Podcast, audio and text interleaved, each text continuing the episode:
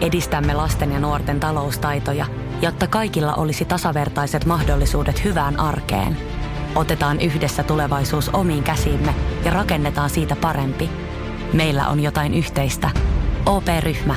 Osuuspankit, OP-yrityspankki, OP-koti ja Pohjola Vakuutus ovat osa OP-ryhmää.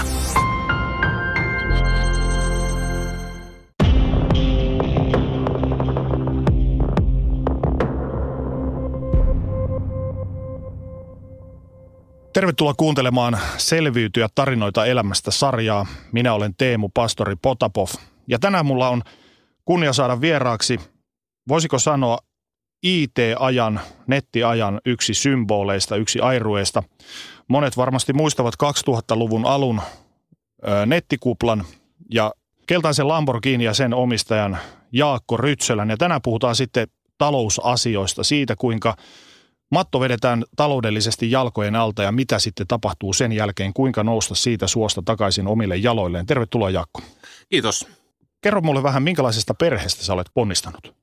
No, jokainen varmaan kokee omansa lapsuus näissä ihan normaaliksi, että meitä on neljä lasta ja mulla on lääkärin vanhemmat, että oltiin ihan hyvä tulosta keskiluokkaa, keskiluokkaista perhettä ja tuota, muutettiin jonkun verran, että, että ehkä se vähän leimasi sitä, että, että syntynyt Helsingissä, mutta sitten asunut Espoossa, Helsingissä, Espoossa, Helsingissä ja kouluaikanakin sitten vielä alasteella – koulu kahdessa eri alasteessa ja sitten loppujen lopuksi sitten espoolaistuin sitten siellä joskus yläasteen alussa.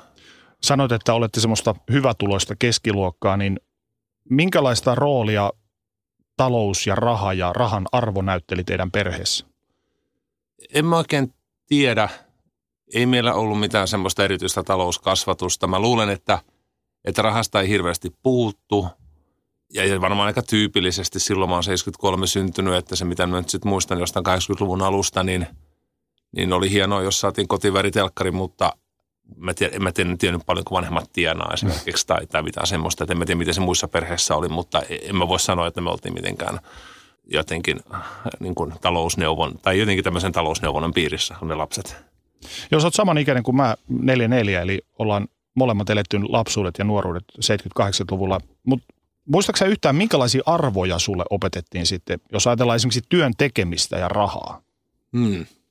Mä en oikein tiedä, miten, mitenköhän se lapsi, lapsi niin kuin kokee arvot ja, ja miten niitä opetetaan. Mun mielestä ehkä tämmöisen niin kuin reiluus, reiluus ja myötätuntoisuus on ollut mun mielestä ehkä enemmän semmoisia, mitä, mitä niin kuin perheestä on tullut, että en mä jotenkin koe, että meillä olisi ollut mitään tämmöistä luterilaista kova työ ja, ja, ja tulos ja, ja, ja tämän tyyppistä, että päinvastoin mun mielestä – vanhemmat joskus sanoivat, että älä, älä vaan ryhdy lääkäriksi, että on niin stressaava ammatti, että ei kannata, että tee mieluummin jotain muuta ja, näin. Et en mä, ei, ei ole mun mielestä semmoista mitään semmoista työmoraalimuistikuvaa, mutta toisaalta ne lapsen arvot nyt on semmoiset, että ne sitten muodostuu siinä vuosien varrella ja sitä sitten vaikea niin miettiä, että mikä, mikä vaikutti mihinkin. No jos vanhemmat sanoi sulle, että älä ryhdy lääkäriksi, oliko sulla minkälaisia urahaaveita silloin pienempänä? Mistä sä haaveilit? No en mä tiedä, silloin yläasteella mä muistan jossain sitten opotunnella tai jossain mietittiin, että mikä tulee ja silloin mä ajattelin, että musta tulee tietoliikenne DI. Mä en tiedä, mistä se oikein tuli, jotenkin näistä, näistä BBS-purkki tietokonejutuista, mitä silloin harrastettiin yläasteella ja muuta, niin ehkä se silloin semmoinen niin kuin IT-jutut alkoi viehättää. Mutta tuota, mä hain sitten ATK-instituuttiin ja pääsinkin. Mä menin siis lukioon – lukion jälkeen hain ATK-instituuttia pääsinkin, mutta mulla oli siinä vaiheessa sitten firma ja, ja tuota se koulunkäynti sitten siinä kohtaa jäi kesken. Minkä vanha olit? Ähm, silloin lukion jälkeen, mitä mä oon 18-19, kun kirjoitetaan, mutta mä ekan toiminimen perustin jo, kun mä olin 14. Mitä tämä firma silloin teki? Ähm, myytiin tietokonetarvikkeita kavereille, tämmöisiä Amiga kovalevyasemia ja lisämuisteja ja tämmöisiä. Eli sä oot vääntänyt yrittäjähommia jo pienestä pitäen. Joo, kyllä se niin kuin tuli. Mä en oikein tiedä, mistä se oikein tuli. Mä olin kuulemma kovan myymään kevätpörjäisiä alastella, että mä sain siitä stipendin, mutta, mutta en mä oikein tiedä. Jotenkin yrittäjän luonteeseen, siihen monesti, niin kuin mä luulen, että moni tähän samaistuukin, niin on semmoinen, että yrittäjä näkee, että on semmoinen niin kuin tekemätön paikka. Eilen mulle yksi kaveri tuossa just sanoi, että että nyt kun sähköpyörät tulee, niin täällähän pitäisi ehdottomasti olla tämmöisiä automaatteja, mistä sähköpyörän pystyy vuokraamaan vaikka applikaatiolla. Ja, ja saman tien alkoi raksuttaa. Joo, joo, ja mä että hänellä rupesi heti raksuttaa. Mä rupesin, niin kuin, että tämä on just niin kuin hyvin huomaa, että joillain on vaan niin kuin semmoinen tavallaan mindsetti, että ne aina miettii, että, että miksei tämä on näin. Ja, ja, ja mä muistan silloin ehkä silloin nuorena niin ne tietokonetavarat, niitä ostettiin jostain ATK-liikkeestä, ne oli ihan tolkuttoman kalliita. Mutta sitten oli semmoisia harrastepajoja ja maahantuja, jotka myi ne tosi halvalla ja se spreadi oli ihan valtava iso, että, että tuota, jotenkin sen sitten totesi, että tässä on niin kuin bisneksen paikka. Että. Mikä sua itseäsi yrittäjyydessä viehättää eniten? No, vapaus. Joo, vapaus ja se, että saa tehdä niin kuin oman näköistä juttua, että – se vastuu ja, vastuu ja vapaus tietenkin kulkee käsi kädessä, että, että kun sä hoidat omat asiat, niin siinä voi käydä tosi huonosti. Että, ja, ja äh, siinä on sekin myös, että tietenkin yrittäjänä, niin sähän neljältä et, et niin kuin pistä työasioita veke mitenkään, vaan nehän pyörii tuossa illan mittaan ja vaikka mitä leikit lasten kanssa tai muuta, niin, niin monesti ne sitten kiusaa siellä edelleenkin ja, ja, ja näin, mutta vaimo perusti just niin kuin kotisairaanhoitoyrityksen tuossa noin kesällä ja kun hän nyt sitten laittoi tämän oman paikan pystyyn, niin jossain vaiheessa vaan katsoi mua ja sanoi, että on tämä kyllä siistiä. Ja sitten mä niinku mietin, että, että kyllä, kyllä tämä niinku on. Että, että siinä on niinku omat juttunsa, mutta, mutta sitten jotenkin se, että saa tehdä oman näköistä hommaa, niin se on ainakin mua viehättänyt tosi paljon. 14-vuotiaana sä perustit ensimmäisen toiminimen, mutta ootko koskaan tehnyt mitään semmoisia niin NS-normaaleja kesätöitä nuorempana?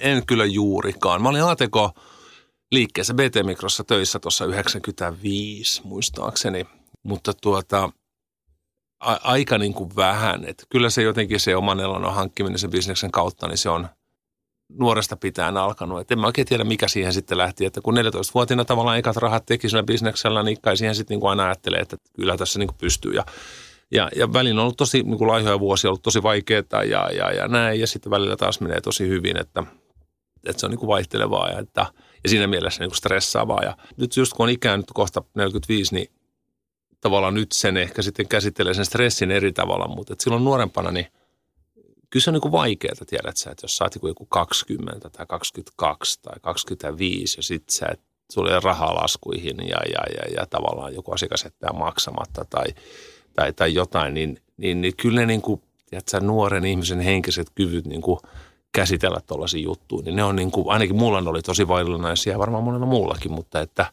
ne kysymykset on kuitenkin niin isoja ja liittyy niin kuin selviytymiseen ja on, onnistumiseen ja häpeään ja, ja, ja tämmöisiin, että et, et kyllä niin kuin, tiedätkö, kyllä mä niin kuin toivotan kaikille yrittäjille vaan niin kuin kovasti onnea ja jaksamista, että kyllä se on sen arvosta, mutta että kyllä siellä niin kuin tiukkoja paikkoja on. Kun perustit toiminimen ja, ja aloit myydä, myydä sitten ATK-tarvikkeita, niin Muistatko vielä, kun ensimmäiset rahat kilahtivat tilille? Mikä se oli fiilis? Oman niin kuin, tekemisen kautta. Joo, mä itse asiassa muistan, että mä myin jotain, jotain tietokoneita. Tuolla oli joku tietokone maahantuoja tuolla Otaniemessä ja, ja, ja sitten mulla oli Hesarissa ilmoitus. Siellä tietokoneosastolla oli pikkuilmoituksia. Mä laitoin sinne ilmoituksen, että myydään jotain 286 tai jotain, mitä nyt silloin 90-luvun puolivälissä myytiin ja 90-luvun alussa. Ja tota, ja tuota, muistan silloin, kun ekat kaupat tuli ja mä kävin jollain bussilla hakemassa sen tietokoneen ja tota, niin tehtiin kaupat ja nyt sitten niin tuhat markkaa tuli siitä välistä. Ja tuli kalliita koneita, että maksoiko sitten vaikka 14 000 markkaa ja mä sain, sain sen tonnin siitä välistä. Ja se, silloin oli niin hassu tunne, koska se perustui niin kuin siihen tietoon, että mä tiesin, että se asiakaskin olisi voinut sen ehkä löytää sen, mm. tiedät sä sen oikean paikan, mutta että nyt sä tiedät jotain, mitä joku muu ei tiedä ja sä sillä tiedolla teet sen rahan, niin – se, se oli kyllä niin kuin jännä tunne. Että mä muistan, että se oli niin kuin tämmöinen ensimmäinen juttu, mutta sitten tietenkin niin kuin uusiin haasteisiin ja uudet jutut. Et jäänyt tulee makaamaan, eli seuraavaa putkeen. Joo, kyllä sitten, tota, sitten tuota, niin, niin, näitä ATK-juttuja on tehty tosi paljon ja sitä rautamyyntiäkin tehtiin tosi paljon, mutta se oli niin kuin aika se, semmoinen niin kuin vaikea juttu, että se on niin kuin volyymit kasvaa ja katteet pienenee ja, ja, ja aika pian sitten niin kuin päädyttiin, mentiin sen nettipuolelle silloin 95, että – että rautapuolella niin verkkokauppa.com ja Samuli Seppälä pärjää hienosti ja, ja, ja näin, mutta että aika moni muu iso toimija sitten niin on tuota, niin, niin, niin jäänyt pois siitä, että Loiko noin ensimmäiset kaupat sulle, mitkä sait tehtyä, niin loiko ne sulle sitä tunnetta, että tässä mä oon jonkun äärellä? Joo, kyllähän onnistuminen luo uskoa, että kun sä oot jotain onnistunut tekemään, niin on sitten vaikea niin perustella, että miksi se ei enää onnistuisi. Mutta kyllä yrittäjyyteen tietenkin ainakin mä oon aina ollut hirveän yltiöpositiivinen ja, ja, ja mennyt just sen takia monesti seinäänkin, koska on ajatellut, että kyllä tämä tästä ja ei se sitten kuitenkaan. Et, et näin, mutta et jos toisaalta, jos sä ajattelet, että ei se kuitenkaan onnistu, niin sitten hän tiedät, että se ei kannata tehdä mitään. Että, mutta että on totta, että et, et kun onnistuu ja vaikka onnistuisi vähän pienemmälläkin, mutta kun onnistuu, niin se luo semmoisen positiivisen kehän, että sä uskot ittees ja ehkä joku muukin uskoo suhun ja sä saat kokemusta ja, ja näin. Ja, ja kyllä sitä kautta sitten niin tavallaan kokeneet pitkällinen yrittäjät mun mielestä on niin kuin vahvoilla bisneksissä niin kuin tulevaisuudessakin, koska niillä on sitä, sillä sillä kokemuksella on oikeasti niin kuin iso merkitys. Sä oot tosiaan laajalti tunnettu IT-alan ensimmäisenä semmoisena menestyjänä, niin kiinnostiko sua tietokoneet ja koodaaminen jo ihan pienenä kakarna? Oot sä Commodore 64 porukkaa vai? On, on Commodore 64 porukkaa. Nythän Sam Inkinen oli ennen vuonna. No periaatteessa joo, joo kyllä, totta, totta. Joo. Mutta tota, äh, joo, mä en ole sille ollut oikein niin nörtti koskaan, että, että mä koodaan vähän ja huonosti.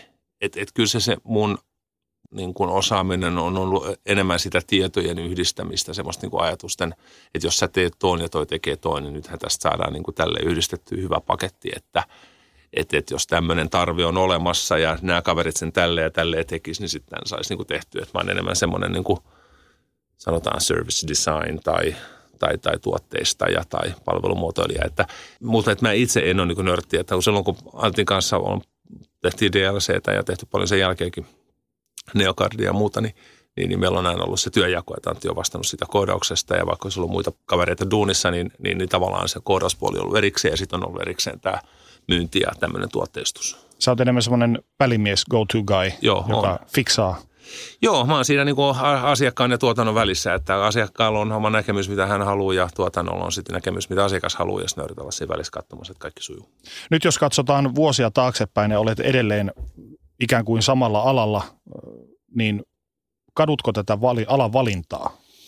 Ei, ei Koetko sä, että sä olisit voinut tehdä jotain muutakin? No ainahan ihminen olisi voinut tehdä jotain muuta, mutta ei siis, mulla on ollut kyllä niin kuin tosi hienoa. Siis on, on pakko sanoa, että, että on ollut vaikeaa, on ollut hienoa, on päässyt kokeilemaan paljon juttuja ja, ja, ja, ja, ja, ja ei, ei voi toivoa mitään enempää. Että totta kai jos halunnut, että jotkut asiat olisi mennyt eri tavalla, mutta, mutta että pitää olla nyt niin kuin kohtuullinen ja, ja, ja ymmärtää, että, että, että on niin kuin päässyt tosi paljon juttuja tekemään. Että, että, että nämä elämä, mitä mun toistaiseksi on ollut, on mahdollistanut sen, että on päässyt tapaa hienoja ihmisiä, on päässyt tekemään hienoja projekteja, on tienannut välillä tosi hyvin ja päässyt tekemään paljon sellaisia asioita, mitä kukaan muu ei ole, tai moni muu ei ole päässyt tekemään, niin, niin tota, ei, ei, varmasti kaduta.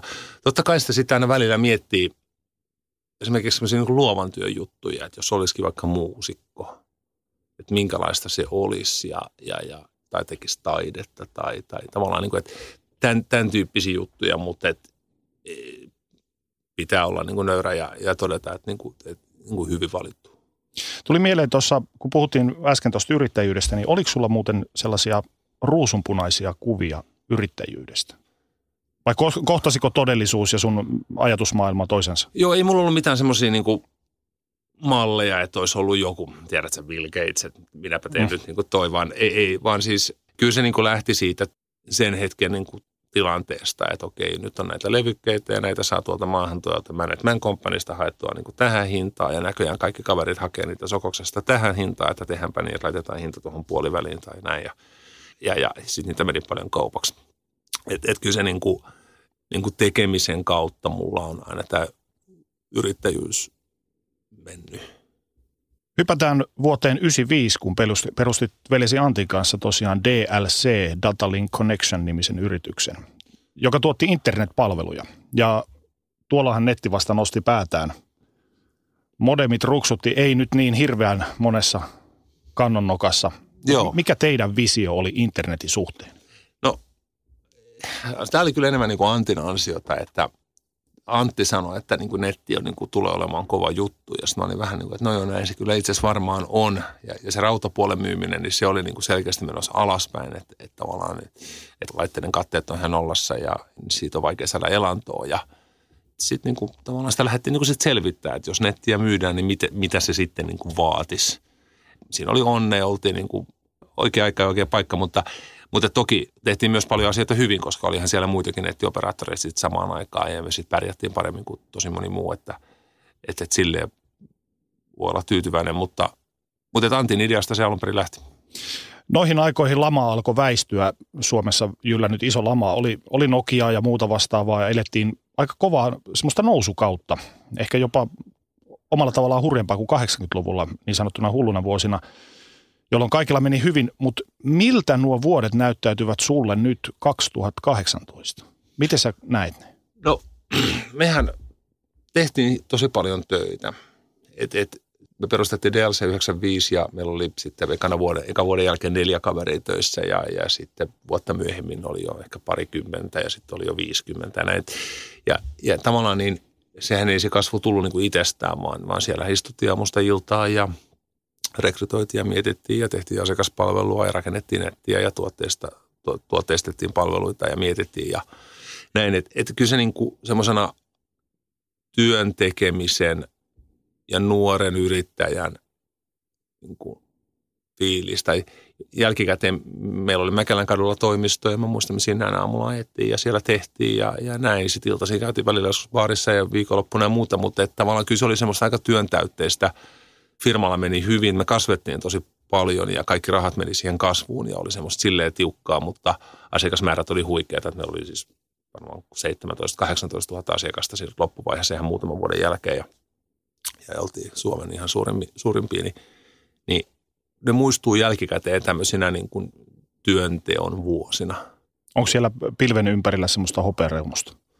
Kultaako aika muistot? En mä tiedä. Kyllä mulla oli, kyllä mulla oli tosi hauskaa.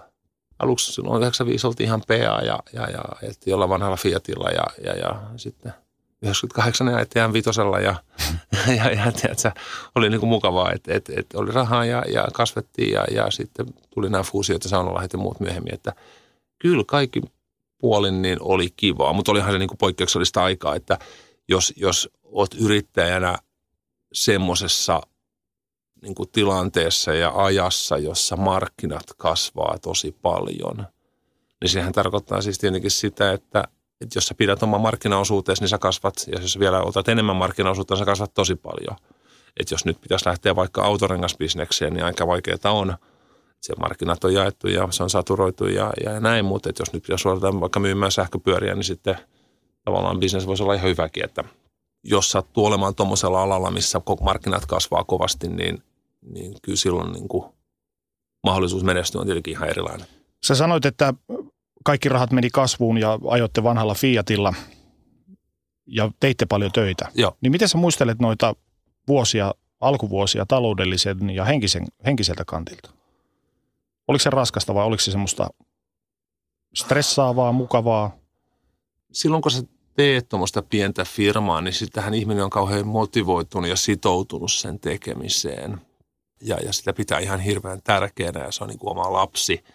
Et kyllä mä jotenkin muistan, että, että sitä oli kiva tehdä – mutta varmaan oli välillä vaikeaa ja varmaan oli välillä rahat loppu ja, ja, ja tiedätkö, yksi kaveri ehkä töissä ja mä muistan, kun Brody oli Intissä samaan aikaan, Brody vastasi meidän tekniikasta ja sitten jos niinku systeemit kaatu keskiviikkona, sitten piti odottaa perjantaihin ja sen pääsi niinku lomilta laittaa serverit takaisin ylös, että oli siinä kaikki niinku käytännön haasteita. Mutta kyllä mä niinku muistan, että se olisi ollut kivaa. Koit sä olos taloudellisesti turvatuksi? Ei, ei silloin, että tuli vasta sitten niin myöhemmin, että silloin 95, 96, 97, niin silloin vielä niin kuin tavallaan sä kasvat ja sä saat ihan ok palkkaa, mutta sitten vasta 98 ja, ja nämä fuusiot ja muut, jotka tuli sitten näiden muiden firmojen myötä, niin sitten vasta tavallaan se tilanne muuttui erilaiseksi, että siinä rupesi pörssilistaus niin kuin olemaan niin kuin suunnitteilla ja muuta, niin se, se sitten se muuttui. Mutta silloin kun tehtiin pienestä, niin ei silloin talous ole mitenkään turvattu, mutta ei se välttämättä ole mitenkään niin kuin se ykkösasiakaan siinä, vaan, vaan tärkeää on se, että pääsee tekemään semmoista – niin oman näköistä juttua, mihin itse uskoo. Joo, muutaman vuoden jälkeen DLC fuusioituu nettilinja ja ski.fin kanssa. Joo. Saunalahden serveri oli syntynyt. Joo. Minkälaisen työn tuo fuusioituminen vaati? Nämähän oli kaikki nämä, tässä Skifi ja nettilinja meni. Me oltiin siellä on paljon tänne niin nuoria yrittäjiä ja nuoria yrittäjiä, jotka on kilpailu kovasti keskenään sitä ennen ja, ja nuoria yrittäjiä, jotka uskoo omaan brändinsä ja toimintatapansa ja, ja, ja, ja siinä oli sitten näitä Ilpo ja muuta, jotka niin kuin yritti kovasti saada niin kuin kavereita niin kuin saman pöydän ääreen ja, ja puhumaan yhteistä kieltä. Ja varmaan on ollut vaikeaa yrittänyt saada nuoria itsepäisiä kavereita, jotka sitten niin kuin siinä vaiheessa jo kaikki aika hyvin kasvaneita firmoja, että, että on jo niin kuin vähän merittiä ja, ja, ja tietenkin sitten itseluottamusta tonneittain, niin vaikea saada, vaikea saada keskustelemaan. Mutta kyllä sitten tavallaan saatiin puserrettua se fuusio läpi ja, ja, ja, ja tämä Saunalahtihan syntyikin siis siitä, että, että oli vaikea perustella kenellekään, että minkä takia juuri sun brändi on se, mikä jää jäljelle, että piti keksiä sitten jotain uutta. Että vähän niin kuin euro tuli, että oltaisiin, kun euro tuli, niin oltaisiin voitu jatkaa Saksan markalla, mutta kun ei se sitten varmaan olisi käynyt ranskalaisille, niin sitten piti keksiä jotain, jotain joka ei ole niin kuin kenenkään ja sitten tuli vähän niin kuin euro, että sama juttu tässä, mutta että sitten tuli ensin Saunalahden serveri ja sittenhän sitten tuli pelkkä Saunalahti. Millä tavalla fuusioituminen vaikutti sun taloudelliseen tilaan?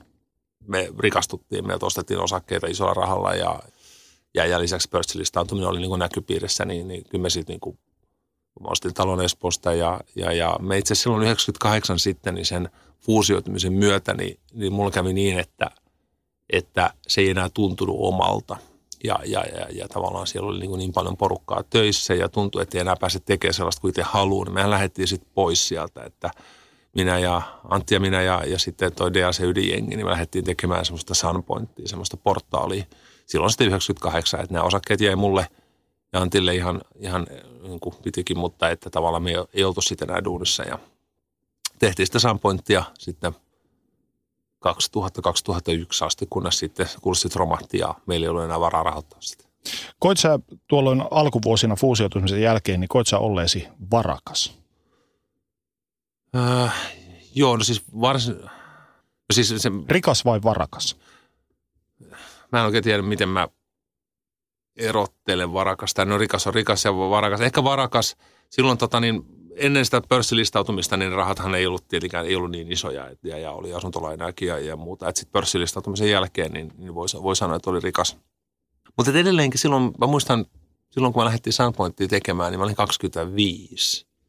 Ja sä oot 25 ja sä haluat tehdä oman näköistä juttua ja tiedät, että se työ on sulle tärkeä ja sulla on ne kaverit, kenen kanssa sitä teet, niin kyllä se jotenkin se niin työ edellä sitä tehtiin, että, että jotenkin niin kuin, se työ on jotenkin nuorelle yrittäjälle varsinkin, se on ainakin, ainakin mulle se oli tosi tärkeä. Niin jotenkin mä niin kyllä peilaan sitä mun historiaa sen tehdyn työn ja sen fiiliksen kautta, mikä mulla on siihen työhön, eikä niinkään se, että paljonko nyt siitä oli vaikka tilillä rahaa. Miten sä muutuit kaiken ton myötä ihmisenä? No, itse on tietenkin vaikea arvioida niin kuin oman muuttumista. Itsestäni pitänyt aina ihan niin kuin mukavana kaverina. Jotkut on varmasti samaa mieltä, mutta sitten on varmaan ihmisiä, jotka on eri mieltä. Että, mutta itse sitä on vaikea arvioida. Kuinka äkkirikastuminen näkyy ulospäin muuten kuin näinä surullisen kuuluisina lamboina? En mä, mun mielestä mitään surullista. Se on hieno auto, mutta tota... No se on hieno auto. joo. Tota, no joo, sehän ei ihan sille äkkiseltään tullut, että silloinhan se tavallaan varallisuus pikkuhiljaa 96, 97, 98 alkoi tulemaan ja sitten pörssilistautuminen tuli 2000, että oli siinä nyt pari-kolme vuotta semmoista varakasta vuotta jo takana, että ei se sitten niin kuin, mm. tullut kuin lottovoittajalle, että ensin sulla ei mitään, sitten sulla on kaikki vaan, vaan kyllä siinä jo niin kuin, oltiin ihan hyvässä tilanteessa, mutta en mä tiedä, ehkä se julkisuus on se, mikä siinä niin kuin eniten muutti sen, että, että sitä aikaisemmin oltiin tehty sitä omaa juttua aika rauhassa ja, ja, ja sitten – annettiin muutama iltapäivälehden haastattelu silloin 2000 keväällä ja siitä se sitten niin kuin sen vuoden, puolentoista vuoden julkisuus repesi siitä. Saitte tosiaan huomattavaa palstatilaa ja nousitte tuommoiseksi nettiajan airueiksi. Miltä se tuntui nuoresta kaverista? No kyllähän se tuntui tietenkin kivalta, että kyllähän silloin olet jotain tehnyt ja sinne onnistunut ja sitten jos sun onnistumista hehkutetaan mediassa, niin, niin, niin valehtelisin, jos sanoisin, että ei se tunnu kivalta – mutta äkkiä siihen sitten jotenkin turtuu, että ei sitä sitten, niin kuin se aluksi oli kivaa, mutta sitten olisi se vuosi vai puolitoista, niin me lopetettiin kaikki haastattelut, että ei tuntunut enää, että on mitään, mitään enää uutta sanottavaa ja se oli siis loppujen lopuksi se aika, kun niitä haastatteluja annettiin, niin se oli aika lyhyt, mutta sitä ei ehkä silleen mielletä, koska se, ne jutut eli sitten niin pitkään. Koet sä itse missään vaiheessa, että olisi toi, vaikkakin se oli ollut lyhytaikainen juttu, menikö haippi huppuun niin sanotusti, niin kuin nykynuoret sanoo? Sokaistuit sen? No, tätä pitäisi kysyä sitten joltain muulta, että varmaan on ihmisiä, jotka ajattelee, että et, et ihan kusipää ja sitten mä tiedän paljon ihmisiä, kenen kanssa meillä oli paljon hyviä bileitä ja järjestettiin isoja kemuja ja, ja, ja ilmasta viinaa kaikille ja oli niin kuin kaikilla, mukavaa. Et en mä sitten tiedä, mä teen omasta mielestäni elin hyvin, mutta, mutta en sitten tiedä. Toisaalta jälkikäteen ei, ei ole tullut kyllä, kyllä kukaan haukkumaan, että et, et, en osaa sanoa, mutta itse arvioiminen on aina niin vaikeaa. Wikipedian mukaan osakkeiden ar- laskennallinen arvo oli parhaimmillaan jopa 60 miljoonaa markkaa, semmoinen 13 miljoonaa euroa. Miten sulle itsellesi kävi rahan arvon kanssa? Menettikö raha arvonsa? No ei, mulla oli semmoinen plääni, että, että, että mä pidän niin kuin varmaan kaksi kolmasosaa tai kolme neljäsosaa tallessa ja, ja, ja sitten niin kuin lopulla sitten teen sijoitustoimintaa, laitan Sunpointtiin rahaa ja sitten oli jotain muita hankkeita. Ja, ja tavallaan se oli niin kuin ihan hyvä plääni siihen asti, kunnes se niin kuin kolme neljäsosan arvo suli kymmenesosaan, jolloin sä yhtäkkiä huomaat, että sulla on niin kuin kaikki, millä sun, mitä, sä, mitä sä olisit säästänyt veroja varten ja, ja, ja näihin niin kuin tulevaisuuteen varmaan niistä ei enää ollutkaan, niin sitten sulla on kuitenkin ne sitoumukset ja velat, mitä tässä on tullut ja, ja, ja tota, se oli niin kuin tiukka paikka. Se oli. Kun sulla oli paljon sitä rahaa ja oli, oli tota, haippia ja lehtijuttuja, niin kuinka paljon sä koet, että sä sait kateutta osaksi? Näkyykö se koskaan sun elämässä millään tavalla? No ei kyllä mulle tullut kukaan mitään sanomaan. Et varmaan on, että haukutaan siellä takana tai sanotaan mitä vaan, mutta, mutta ei, ei, mä tiedä onko se suomalainen juttu tai yleensäkään, niin kukaan tuu sanoa sulle niin kuin kasvotusten. Niin Eikö silloin kaikki sanominen ole aika irrelevanttia, jos ei pysty kasvokkain sanomaan samoja asioita? No varmaan näinkin, varmaan näinkin. Mutta et eikä nyt kukaan tule sanomaan sulle, että mä oon niin kateellinen sulle kusipää.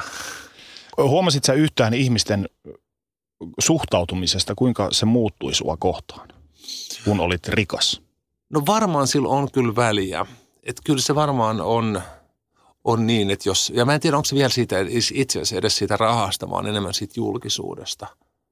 Että, että jos sä oot niin julkisuuden henkilö ja jotenkin pinnalla, niin onko sitten niin, että moni haluaa jotenkin samaan kelkkaan ja, ja onko niin, että kun Cheek menee baariin ja sitten ja kaikki tulee siihen ympärille, johtuuko se Cheekin rahoista vai johtuuko se siitä profiilista, profiilista mm. ja siitä julkisuudesta, että et, et, et jotenkin varmaan näin, että jos olet paljon julkisuudessa ja sitten liikut vaikka yöelämässä, niin, niin sit sitä kerää huomiota ihmisiä ympärillä, tai sitä tulee huomiota ja tulee ihmisiä ympärillä. Selkään taputteluita riittää silloin, kun menee hyvin. Se on totta, se on totta. Ja se on aika varmasti raskasta sille ihmiselle, joka on siinä myrskyn silmässä. No en mä ainakaan halunnut voivotella mun tilannetta mitenkään, että, että, että, että tota, niin, niin, sitä saa mitä tilaa vähän niin kuin tyyppisesti ja, ja sitten muutenkin niin, jos sä teet sen mitä teet ja onnistut siinä mitä teet, niin vaikea sinne nyt sitten voivotella niin omaa tilannetta, että kävi näin. Sä sanoit, että järjestitte hienoja bileitä, oli paljon ilmasta viinaa ja jengi tykkäsi siitä. Millä silmissä muuten, jos unohdetaan kaikki nämä bileet ja mm. tämmöiset tavallaan ulkokultaiset asiat, niin millä silmin sä katsot nyt noita aikoja? Minkälaisia muistoja ne herättää sussa? Niin. Mä olin, olin silloin tota 27 silloin Saunalahden fuusio, tai Saunan listautumisen aikoihin ja – Miten se nyt ihminen katsoo itseänsä 27 vuotta? No sä oot kuitenkin aikuinen ihminen tuossa vaiheessa. Se on totta, se on totta. Tosi rikas aikuinen ihminen, mutta 27-vuotias nyt on vähän nuori. Mä en tiedä, minkälainen sä olit 27-vuotiaana no niin. minkälaisia ne bileet oli silloin, että kyllä sitä varmaan katsoisi taaksepäin, että jotkut jutut meni hyvin ja jotkut asiat olisi tehnyt eri tavalla. Että se on vaan, kun ei pysty elämään sille uudestaan niin kuin eri lähtökohdista, niin, niin ei, ei tiedä niin kuin miten eri asiat vaikutti. Luulen, että kuka tahansa ihminen meidän ikänä ainakin ja vanhempikin, kun miettii sitten sen, että minkälaista oli 20 vuotta sitten, niin varmaan löytää sieltä sellaisia hyviä kohtia, että hei silloin oli siistiä ja ja jotkut on sitten sellaisia, että, että pitikö toikin nyt sitten tehdä. Mutta onko se sitten sillä tavalla, että monesti aktiivisesti halutaan unohtaa ne huonot asiat ja muistetaan vaan ne hyvät asiat? No joo, tämähän on mielenkiintoinen juttu. Tota, ihmismielihän on mun mielestä semmoinen, että se jättää monesti ne huonot asiat ja irrelevantit asiat niin miettimättä, koska muuten vaan mielessä pyörisi koko ajan kaikki että et pystyy keskittyä, niin kuin, jos oli Hesarissa mun mielestä just hyvä juttu mielen malleista ja siitä, että miten mieli mallintaa erilaisia asioita ja jättää, jättää niin monen asian sun mielen ulkopuolelle, jottei sun keskittyminen menisi tuohon valkoiseen kattoon ja tuohon lamppuun ja tuohon kääntyneeseen lamppuun ja tuohon mustaan kaiuttimeen ja muuta. Että, et, et, jos mietin, että miten mun elämässä on ollut vaikka kärsimystä, niin ne on ollut ne konkurssin ajat, silloin sitten 2003 ja, ja, ja 2004-2005 semmoiset niin itsesyytökset ja, ja semmoiset niin jälkiviisaudet, niin ne on ollut niitä niin kuin vaikeimpia juttuja. Siin, sen osalta mä en katso kyllä yhtään, että asiat jotenkin, että ei se nyt niin kauheata oli. Et kyllä oli, se oli ihan, niin kuin, se oli ihan paskaa.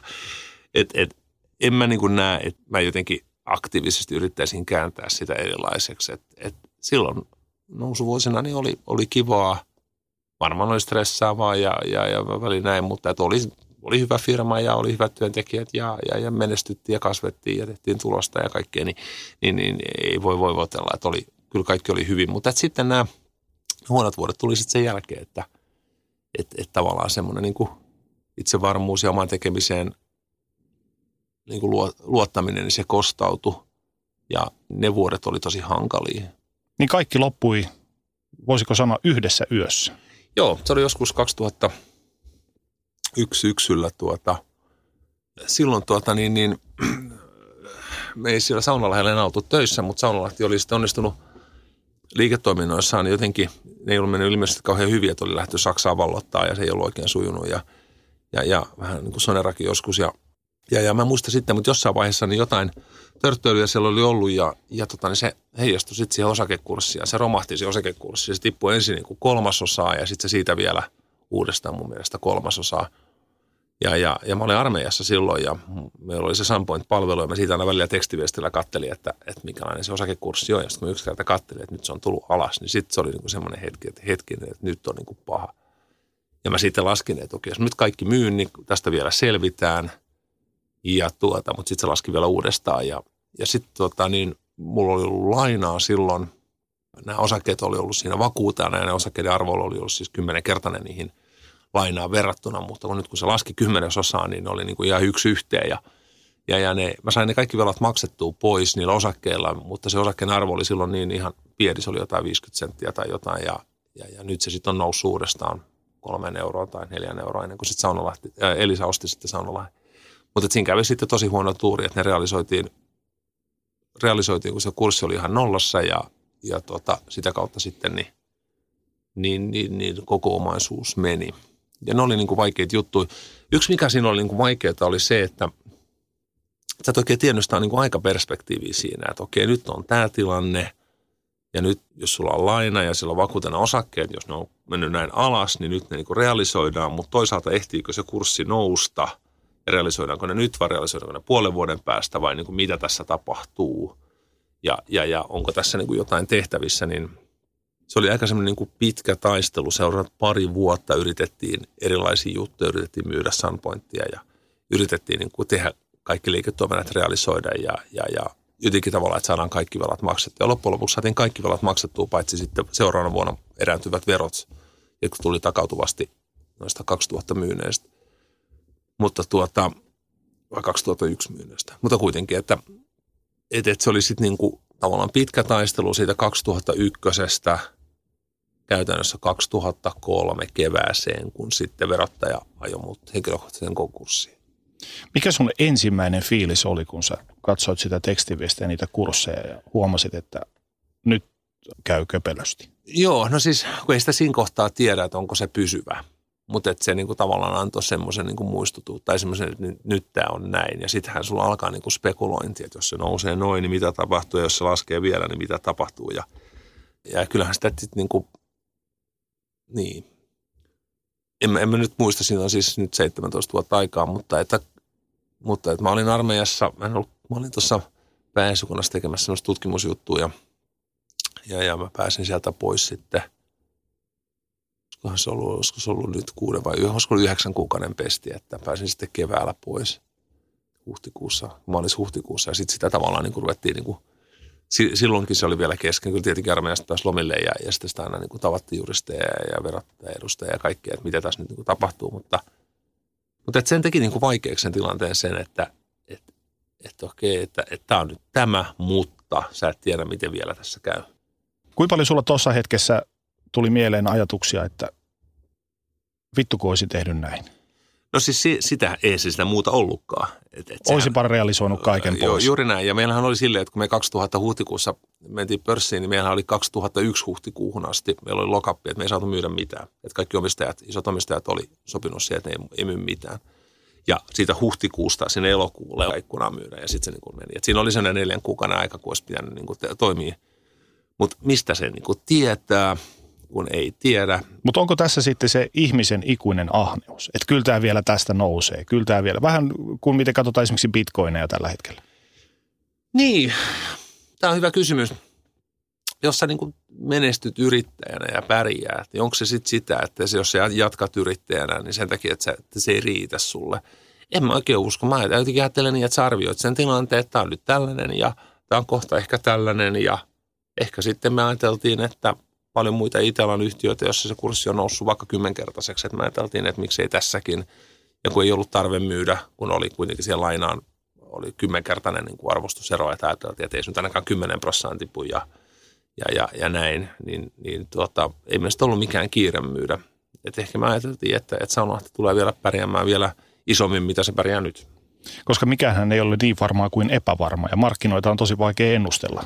Se on totta, se on totta. Mutta sitten siinä on semmoinen, semmoinen tietty harha, että, että jos sä teet jotain vuodesta niin 95, ja tämä oli nyt siis elokuu 2001, että sä oot tehnyt sitä niin kuin kuusi vuotta, ja se on koko ajan mennyt niin kuin nappiin. Sulla oli luottoa siihen. Niin. Se oli totta kai, jos sä kuusi vuotta niin kun sä teet oikein ja, ja sä jotenkin ymmär, luulet ymmärtävässä markkinoita ja kuusi vuotta sun asiat menee niin kuin sä oot ajatellut, niin ei sitten jossain vaiheessa sä et enää huolissaan, vaan sä niin kuin – ajattelin, että, näin tämä varmaan menee. Ja sitten mä olin kuitenkin lasken, laittanut siihen paljon pelivaraa, että, että, että ei se ollut niin, että oli, että, että oli, oli 60 miljoonaa tuota, niin, niin oli osakkeiden arvo, niin, niin, niin, niin siellä niin oli 50 miljoonaa ekstraa siinä, tai niin kuin välissä, että ei se vielä ole, ole oltu ajattu mitään, mitenkään tiukaksi se, se vaihtosuhde, mutta silti kävi.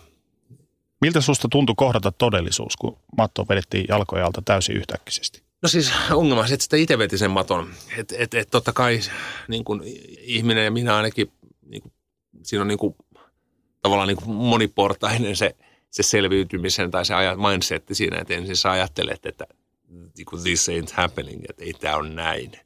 Ja sitten kun sä joudut myöntämään, että on se näin, niin sitten sä ajattelet, että se on jonkun muun vika. Että et saatanan tunarit, että menitte Saksaan ja hassasitte kaikki saunalainen rahat. Ja, ja sen jälkeen sitten sä ajattelet, että okei, mä teen tämän vielä uudestaan, että ei tässä mitään. Ja sitten jossain vaiheessa sä ajattelet, että okei, no jos ei tämä nyt sitten teekään, niin ei se nyt niin haittaa. Mutta se on niin kuin pitkä tie, siis niin kuin vuosia.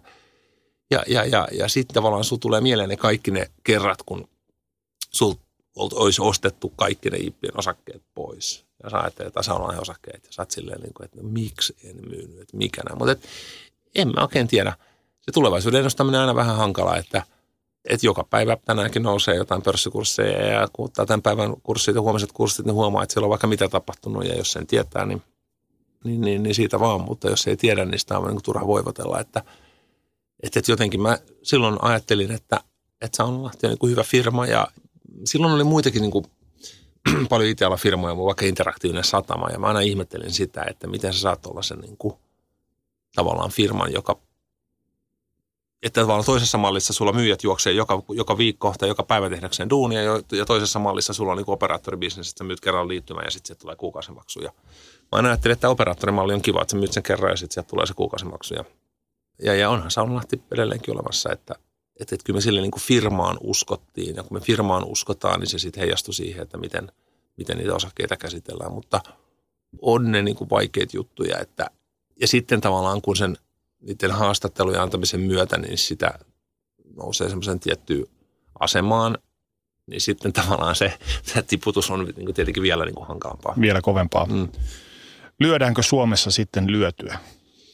Jos mietitään tuota julkisuus, teidänkin julkisuuskuvaa, että oli rouheita autoja, hienoja bileitä ja äijät paistatteli palstoilla ja sitten tapahtui noin, niin tuliko vielä kansalaiset potkimaan siihen? Ei, ei, ei tullut. Ei tullut ja tota, kyllä mä jotenkin niin kuin mietin sitä, että kun se luottohäiriön merkintä, sitten tuli siis konkurssimerkintä ja luottohäiriöt ja muuta, mutta jotenkin se Suomessa sen niin kuin konkurssin tai, tai konkurssiin menneen yrittäjän niin kuin kyky jatkaa elämässä, mutta se on vaikeaa.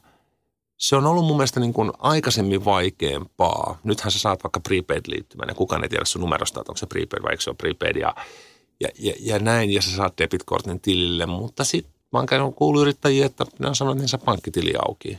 Ja sit sä oot vähän niin kuin kummissaan, että niin miksei, että, niin kuin, että, että jos sä oot pankkitili ja jos ei se ole mikään luotollinen tili, niin miksei nyt sitten voi avata pankkitiliä ja siihen jotain pankkitunnuksia. Jos ei sulla ole pankkitunnuksia, niin sitten niin elämä menee vaikeaksi. Ja meillä on niin kuin Suomessa velkasaneerausjärjestely. Ja, ja velkasaneerausjärjestelyssä sitten niin viiden vuoden ajan sä oot duunissa ja maksat kaikki velat pois ja tai maksat siis velkoja pois koko rahalla ja sitten kun sä oot viisi vuotta maksanut, niin sitten niin homma menee eteenpäin ja se on niin kuin hyvä. Omalta osalta mä haettiin sitä velkajärjestelyä, mutta se ei käynyt, koska tuomioistuin totesi, että mun olisi pitänyt vielä paremmin varmistautua niihin tuleviin veroihin. Ja, ja sitä kautta sitten niin, niin on niin kuin kevytmielisesti velkaantunut. Mä siitä tietenkin vähän eri mieltä, mutta mä en ole sanonut niin mitään ylimääräistä paskaa siitä konkasta, että, että kyllä niin kuin yhteistyökumppanit, kenen kanssa on tehty bisnestä ja sitten on perustettu Neocardia ja, ja kiitos Tuovisen Jarille ja muille, jotka on lähtenyt mukaan, niin, niin, niin on, on tullut niin kuin pelkkää positiivista ja on tullut kannustusta ja näin. Mutta jos mä ajattelen niin kuin yhteiskunnan kannalta, niin olisi kyllä hirveän tärkeää, että, että ne, jotka ottaa riskiä ja epäonnistuu sen riskin ottamisessa, niin ne niin kuin otettaisiin mukaan siihen mahdollisimman nopeasti ja mahdollisimman hyvin niin kuin mukaan ja jatkamaan. Koska mikään ei opeta niin paljon kuin epäonnistuminen ja konkurssi ja se – jälkianalyysi ja itsesyytökset ja, ja kaikki. Ja, ja, ja ei kukaan aja niin kuin, tai no, en tiedä ammattirikollisista, mutta et niin kuin, kukaan aja firma niin kuin huvikseen nurin ja, ja, ja jotenkin jätä jotain laskua maksamatta sit sen takia, että, että saa sen hyö, lyhyen hyödyn ja sen jälkeen sitten ajaa firman nurin, vaan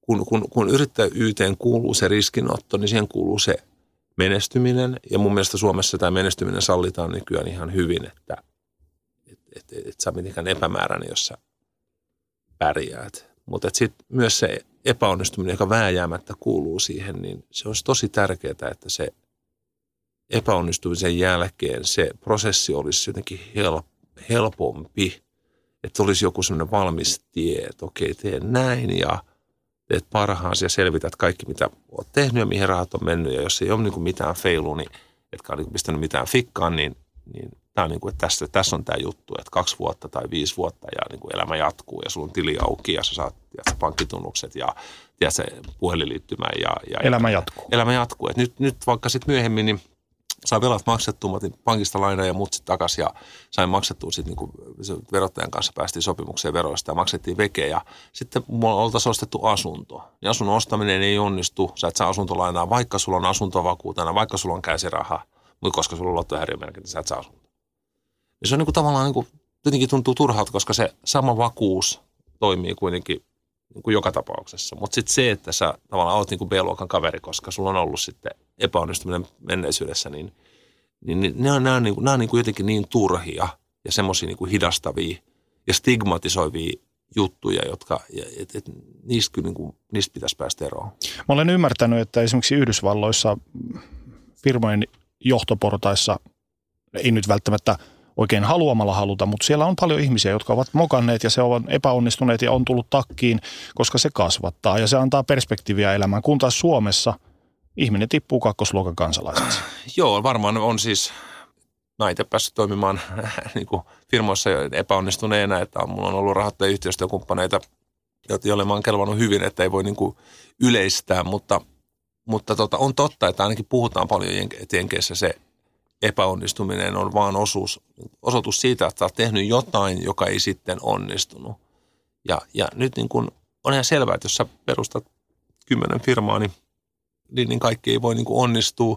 Kun on omistat kaksi firmaa, ne välttämättä voi onnistua, mutta että se ei tarkoita, että ei sitä pitäisi yrittää että kaikki nämä niin kuin isot kaverit, jotka nyt vaikka Jeff Bezos, joka perustanut Amazonin, on lähtenyt tosi pienestä liikkeelle. Ja mä just jaan Facebookissa kuva, jossa Bezos vuonna 1999 istuu mm. pienessä, pienessä huoneessa ja siellä on sellainen vanha ja sitten siinä, se nörttinä vähän niin kuin naputtelee ja en tiedä minkälaisia konkkeja Bezosilla on takana, mutta että, mutta että se ei pidä, niin kuin, ei pidä antaa niiden niin kuin lopettaa yrittämistä, että, että on sitä Airbnb tai Uber tai mitä tahansa, niin siellä on aivan varmasti takana kavereita – jotka on antanut näihin firmoihin tosi tärkeän ison panoksen, mutta heillä on taas aikaisemmin ne kannukset on hankittu jossain, mikä sitten ei välttämättä mene nappiin. Että, hmm. että se on, se on niin tärkeää pitää niin kaikki mukana ja, ja, ja hyödyntää se osaaminen, mikä, mikä ihmisillä on, mikä, mikä näistä tulee. Että silloin kun joku juttu ei mene maaliin ja alkaa menee huonosti, niin se, se analyysi, mikä siitä tulee, niin se on tosi raivoisa. Että mietit kaikki rahoitusmallit, sä mietit tuotteistukset, sä mietit mitä on tullut tehty, mikä toimii, mikä ei. Se, se prosessi, mikä sä käyt päässä, niin se on tosi kasvattava ja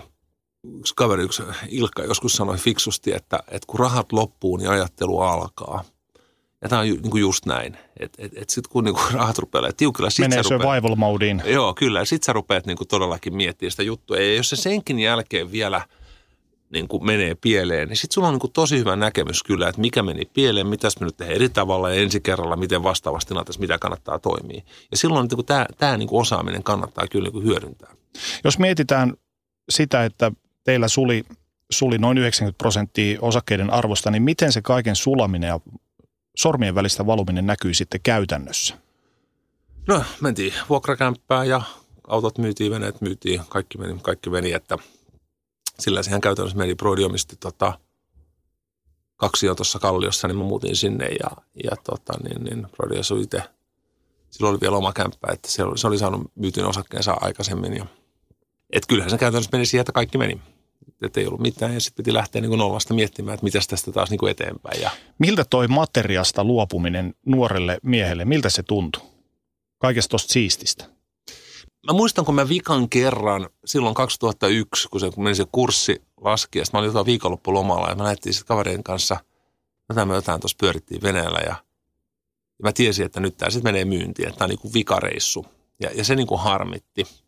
Ja, ja niinhän sitten menikin, että seuraavana viikonloppuna tiedätkö, sille sitten laitettiin myyntiin ja, ja näin. Mutta että jotenkin se jälkikäteen niin, niin ei, ei harmita, koska jotenkin kaikki tietää, että kun on ostanut uuden auton, niin ekan kaksi viikkoa silloin on kiva ajalla, mutta sitten kahden viikon jälkeen niin se ei oikein enää tunnu. Ja, ja, ja monesti ne, ne semmoiset niin kuin materiaalisen himon kohteet, niin ne monesti sellaisia – No sellaisia, ne on sellaisia mielikuvia asioita, joita, joita sä ajattelet, että on niin kuin hienoa, mutta sitten kun se loppujen lopuksi tulee, niin se ei niin kuin ole, että joskus, joskus Top Gearissa sanottiin hienosti, että you should, you should never meet your childhood heroes, että sit kun sä pääset ajamaan sitä Lamborghini Countachia tai tiedät sä jotain, niin kuin tapaamaan jotain vanhaa muusikkoa, joka sitten onkin, tiedätkö, ihan kännissä ja, ja, ja tiedätkö, näin. Että tavallaan se ei, niin kuin, se ei ole niin kuin sen arvosta ja, ja, ja mulla on ollut elämässä se autuu, että mä oon päässyt kokeilemaan monta asiaa ja huomaa, että niissä ei ole mitään magiikkaa,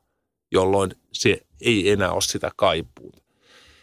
Et, et kyllä se niin on, että kun sä jonkun saat ja sit sä toteat, että okei, tällainen tämä nyt sitten on, niin sit siitä luopuminen ei enää niin kuin haittaa. Että on vaikea sanoa niin kuin kenellekään mulle, että älä nyt halua Ferrari, että ei se kuitenkaan niin kiva ole. Mutta, mutta kun se Ferrari on kerran ollut, niin tiedätkö, sit, sit se on ollut, enkä mä enää ostaa uutta. Onko se sitten sillä tavalla, että on varovainen, mitä toivot, koska voit saada sen? No se on näin, se on, se on näin, mutta että jotenkin se luopuminen on helpompaa, kun sulla on ollut se versus se, että sä et sitä koskaan saiskaan. Mm.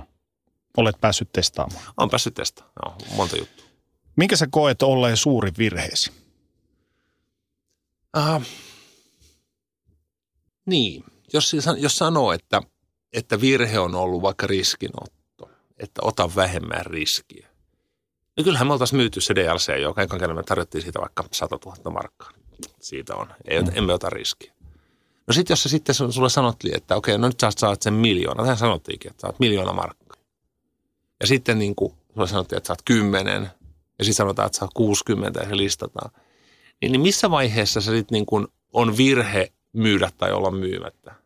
Mikä se niin kuin on. Että jos sä oot niin kuin alun perin kaveri, joka ei ota riskiä, niin et sä koskaan ole siinä tilanteessa, että sä... Sulla on se 60 miljoonaa. Niin, niin just näin. Että, ei se, että sä voi olettaa, että, että, että sitten yhtäkkiä sun pitäisi ymmärtää, että tämä on se hetki. Että jos sä ensin, ensin menet tonnista kymppitonniin ja sitten sataan tonniin, niin sehän nyt on sata kertaista. No, eikö se niin kuin jo riitä?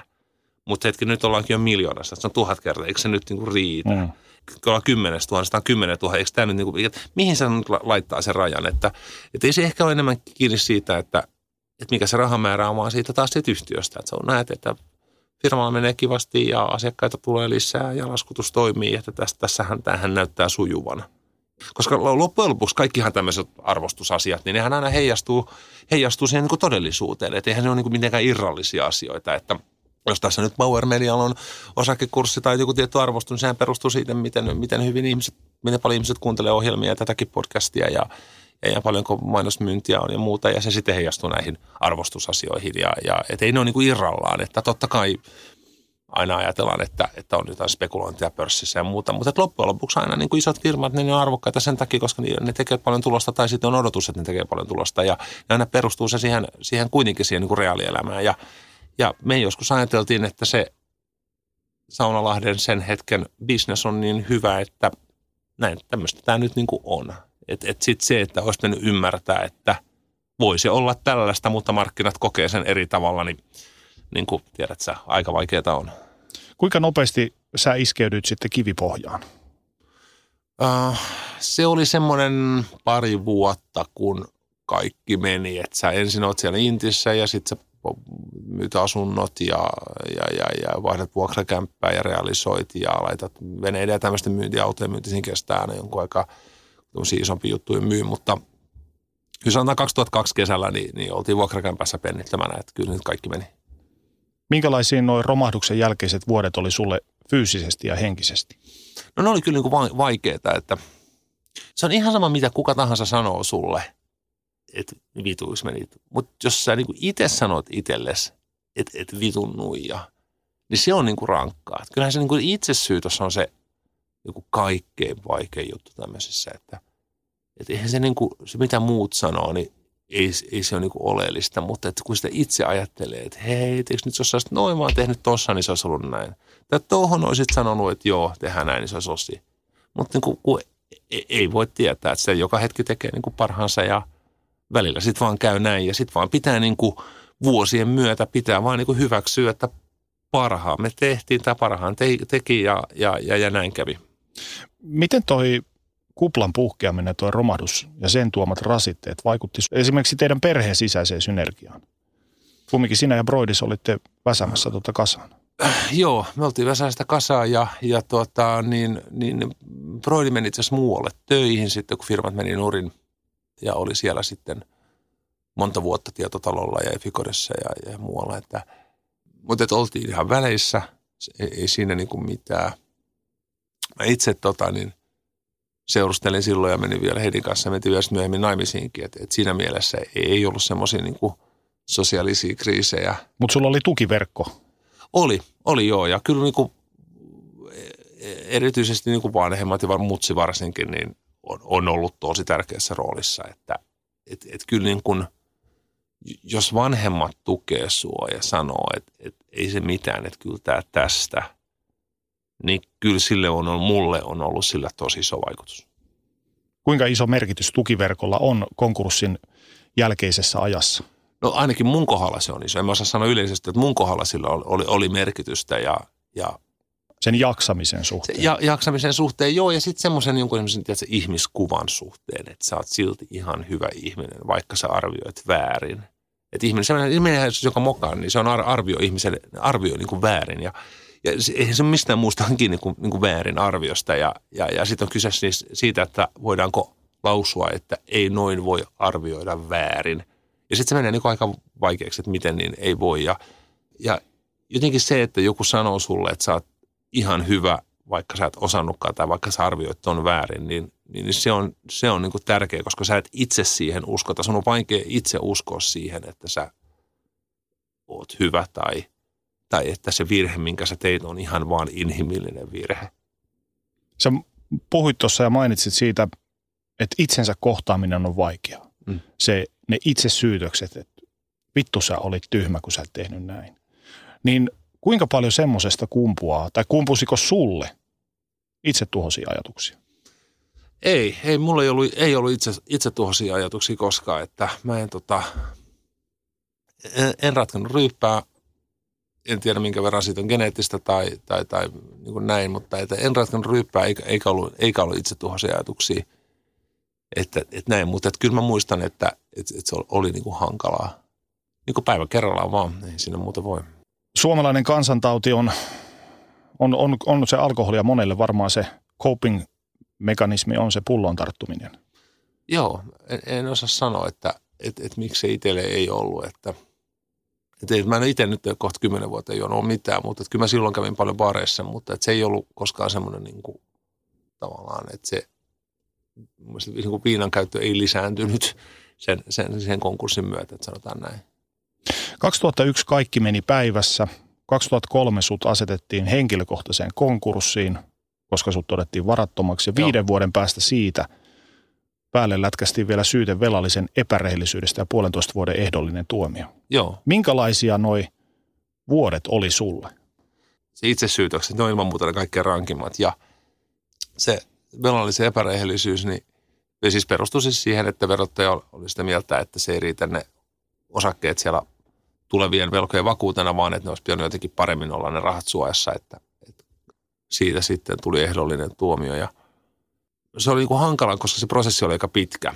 Että jos 2001 sut menee kaikki ja sitten kuusi vuotta myöhemmin sä saat sitten tuomio, niin, niin se on niin kuin hankalaa, mutta minkäs niin teet. Se on pitkä aika odottaa, löysässä hirressä. Se on joo, ja mä en ehkä ajatellut, että siitä tulee. Mä ajattelin, että se, jos siitä jotain tulee, niin se tulee sitten niin nopeammin. Et se oli aika yllätys, että sitten tuli. No miltä se tuntui noinkin pitkän ajan jälkeen saada tuollainen tuomio? Tota, mun mielestä se tuntuu väärältä, koska kun mä menin nurin, niin silloinhan, kun ihminen menee nurin, niin silloinhan niin kuin pesän, pesänhoitaja niin kuin tavallaan selvittää sun kaikki jutut. Ja mä muistan, kun se silloin ne pesänhoitaja Kirsi eksymään, niin hän sanoi, että, hänelle on ihan selvää, että jos, jos täällä ei ole mitään tiedätkö, pöllitty rahaa ulkomaille tai mitään ihmeellisiä tilisiirtoja, niin tämä on ihan niin kuin, että tämmöistä elämä on. Ja, ja, ja sitten me katsottiin ja kaikki oli ok. Että ei mitään niin kuin, viety mihinkään ja ei mulla, niin kuin, ei. Mä ajattelin niin kuin loppuun asti, että tästä selvitään. Että mulla ei niin kuin, tavallaan tulisi mieleenkään, että, että, että pitäisi jotenkin niin kuin, yrittää vekslailla rahaa niin kuin, pois. Ja sitten kuitenkin niin kuin verottajat ajatteli, että, että kun he, he on niin kuin ainoa, kenelle jää maksamatta, että – että kyllä tähän olisi pitänyt paremmin varautua, ettei ne vaan jää maksamatta. Ja sitten tämmöinen niin kuin, tuomio haettiin. Niin kyllä se, niin kuin, tota, se tuntui niin kuin väärältä. Onneksi, onneksi niistä verosta päästiin neuvottelemaan ja saatiin sitten maksettua. Mutta se ei, ei mun mielestä mennyt niin kuin oikein. Jos sä mietit tuota konkurssia, niin miltä se lopullinen päätös konkurssista tuntui? Oliko se vapautta vai oliko se häpeällinen? No oli se varmaan häpeällinen, koska se leimasi sitä, se luosi lisää sitä stigmaa, että, että sä oot mokannut ja arvioinut. Epäonnistunut. Epäonnistunut ja mokannut ja arvioinut väärin ja, ja, ja näin. Että et kyllä se niin kuin on, on, on stigmatisoiva, mutta siis se tavallaan oikeudellinen prosessi, jos ihmiset loppuu rahaa, että sulla on velkaa, niin konkurssi on ihan oikea tuomio. Et en mä sitä niin kuin kritisoi, mutta, mutta henkisesti, kun sä oot muutenkin niin kuin mietit, että mitä tässä tapahtuu ja sitten tulee konkkatuomio, niin, niin se tuntuu pahalta, mutta et ei siinä sitten niin mitään auta muuta kuin päivä kerralla eteenpäin. Sä sanoit, että oli paljon itsesyytöksiä, mutta kuinka paljon sä syytit muita tapahtuneista? No niin kuin mä silloin tuossa äsken sanoin, että et, et kyllä sitä niin kuin helposti ajattelee ensin, että et, et tämä on niin kuin muiden vika. Ja, se on helppo tie. Se on helppo tie, mutta kyllä sitä niin kuin äkkiä sitten se kääntyy, että no joo, että omat, omat jututhan tässä on ja itse olisi ollut mahdollista tehdä asiat eri tavalla. Niin kuin, kyllä ne niin kuin omat syytökset, että mä, et mä ole kenellekään muulle vihanen siitä – niin kuin, että vaikka Lahdessa asiat olisi tehty eri tavalla, jolloin kun se ei olisi tippunut tai muuta, että ei se niin kuin, en mä näe sitä niin kuin näin, että kyllä se niin kuin itse on omista asioista vastuussa ja siinä on semmoinen niin hassu, että sitten kun sä oot niin kuin tehnyt tämmöisiä niin kuin isoja bisneksiä, että sä oot tehnyt 10 miljoonaa euroa ja, ja, ja näin, niin se heijastuu niin kuin niihin sun tavallaan tuleviin bisneksiin. Sitten tavallaan, niin kuin, kun sä oot tehnyt 10 miljoonaa, niin sitten tämmöinen polkupyörän vuokrausbisnes ei enää, niin kuin, tiedät, sä, se, sä et ole niin kuin, tiedätkö, hei, mä olen, mä olen 10 miljoonan mies, tiedät sä, että mä teen niin kuin isoja bisneksiä, eikö niin? Että, että se niin kuin jotenkin... Hämärtyykö siinä se oma kuva? Varmaan joo, vähän hämärtyy. Totta kai kun sä oot tehnyt jotain koko ajan, jotain isompaa ja sitten tavallaan, niin sitten olisi sitäkin vaikea ajatella, että pitäisikö tästä laittaa tänne nakki. Tämmöistä pennikauppaa. Niin, niin. niin että, että sä oot niin kuin isojen liikkeiden mies, tiedät sä. niin kuin, että, että, että se oli, niin kuin, se oli että, että tavallaan, mutta sitten sit täytyy vaan niin kuin nöyrästi lähteä nollasta ja, ja nythän... Hattu kouraa. Hattu kouraa ja nythän me ollaan sitten Devolonissa ja Pocketissa ollaan tehty, meillä on 25 kaveria töissä ja tehdään ihan hyviä juttuja. Että, mutta että se vaatii malttia, että sä taas lähdet sieltä ihan nollasta ja ihan pienestä mm. taas lähtee tekemään eteenpäin. Mun mielestä tärkeä kysymys on se, että eikö romahduksen jälkeen pelottanut yrittää uudelleen? Tuliko epäonnistumisen pelko? Ei, ei mulle tullut kyllä. Ei tullut. Että kyllä sitä jotenkin aina arvioisi tästä joka tilanne tästä aina uudestaan. Ehkä se, että tämmöinen kaikki munat yhdessä korissa ajattelu, niin se on ehkä enemmän tuonut sitä. Nuori yrittäjä on semmoinen monesti, että sillä on se yksi hyvä kantava idea ja ainakin mä itse olin semmoinen, ja mä oon monen, monen kanssa tietenkin jutellut, on ollut palaver, työpalavereita tai mitä vaan, mutta että kun nuorten yrittäjien kanssa niin kuin käy läpi ja he on, niin kuin, heillä on joku juttu, niin he tarttuu siihen niin kuin kaksin käsin kiinni, koska he jotenkin ajattelee, että heillä on nyt jotain ainutkertaista ja tämä on heidän tiketti rikkauksiin ja, ja jos tämä nyt jostain jotenkin viedään, niin, niin sitten ei ole enää mitään. Ja, ja, ja vanhemmiten sä huomaat kyllä, että niitä mahdollisuuksia tulee lisää.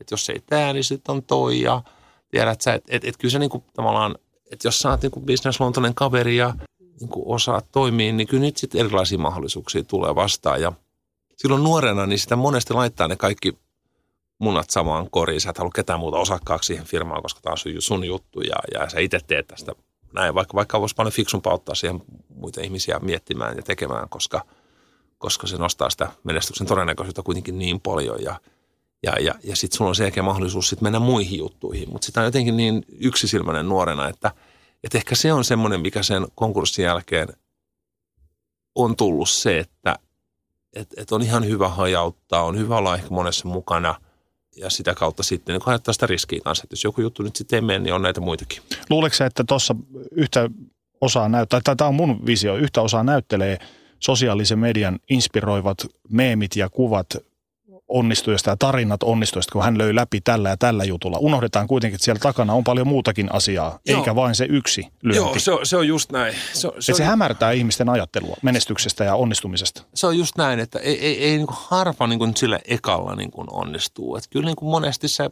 että ollaan oltu mukana ensin co-foundaamassa yhdessä jotenkin kavereiden kanssa jotain, joka on mennyt hyvin tai on mennyt huonosti ja sitten on tehty taas jotain. Ja sitten se tiedätkö, neljäs, tiedätkö? Se Rovi on se Angry Birds, niin se oli, oliko se nyt sitten 51. peli, tiedätkö? Niin kuin, että, mitä se nyt niin kuin, Media presentoi meille, että tällä se lyötiin läpi ja ihmiset ostaa sen, että toi on se juttu. To, tota ne ovat tehneet vuosikausia ja nyt kyllä, se onnistuu. Kyllä, että, että tavallaan lapsuutena mulla oli jo tällainen haave ja mä aina tiesin, että tämä visio on se ja tämä visio teki musta rikkaan. Että ei, ei se niin mene. Sulla voi olla visio monesta eri asiasta ja, ja, ja sitten sä teet parhaas ja jotkut niistä toimii ja jotkut ei ja – ja, ja tosiaan nämä tosi isot tahot niin kuin maailmalla, mitä näitä IT-firmoja, vaikka Uberia tai, tai Airbnbitä tai Amazonia tai muuta, niin siellä on takana niin kuin kavereita, jotka on onnistunut aikaisemmin ja myös epäonnistunut ja, ja mikään näistä firmoista ei ole niiden kavereiden eka firma. Et ei, ei, se, ei se niin mene, että sä saat jonkun tämmöisen nuorena jonkun tämmöisen ihmevälähdyksen vision tulevaisuudessa ja sitten sä vaan meet ja puserat sen niin kuin nollasta – nollasta ja sitten se oli se sun niin kuin vision tulos, vaan, vaan kyllä se on niin kuin sen tietotaidon tulos, että sä oot ollut monessa mukana ja onnistunut jossain ja epäonnistunut ja hankkinut sitä tietoa ja kokemusta. Ja sit sä jossain vaiheessa palaset loksahtaa kohdalle ja sä saada, rakennettua jotain hienoa. Olit pennittömänä kalliolaisessa vuokra- tai omistuskaksiossa veljesi hoteissa, niin miten sä aloit rakentaa kaikkea uudelleen? Kuinka sä olit ittees niskasta kiinni? No, ei siinä oikein kai pysty jäämään niin kuin paikalleenkaan makaamaan, että, että sitä sitten rupeaa niin kuin taas näkemään maailmaa semmoisena tekemättömänä, epätäydellisenä paikkana, jossa on niin kuin monta tekemisen paikkaa. Ja me lähdettiin sitten tekemään, suunniteltiin semmoista neokaidia, semmoista nuorten, nuorten tuota maksutonta, korotonta, kulutonta luottoa. Siinä siihen aikaan oli pikavippejä paljon näitä kalliita tekstarivippejä. Meillä oli tämmöinen tämmöinen niin hyvä mielen luotto, että siinä kauppias maksoi kulut ja, ja me tuota, sitä tehtiin aikammin, mutta sitten ei, sitä saatu breikkaamaan, mutta siirryttiin tuonne kanta korttipuolelle muuten ja ollaan sillä tiellä vieläkin. Että meillä on nyt 25 koodaa ja, ja tehdään erilaisia maksamiseen ja kanta-asiakkuuteen ja erilaisia IT-projekteja aika itse asiassa menestyksekkäästi, että – että tuota, niin se on nyt kasvanut, mutta tosin sekin on ollut pitkä tie, että aloitettiin 2003 ja nyt on 2018, että 15 vuotta on tehty. Jos mietitään rahan arvoa tässä vuosien varrella isosta noususta tähän päivään, niin kuinka rahan arvo on muuttunut sun omassa mielessä?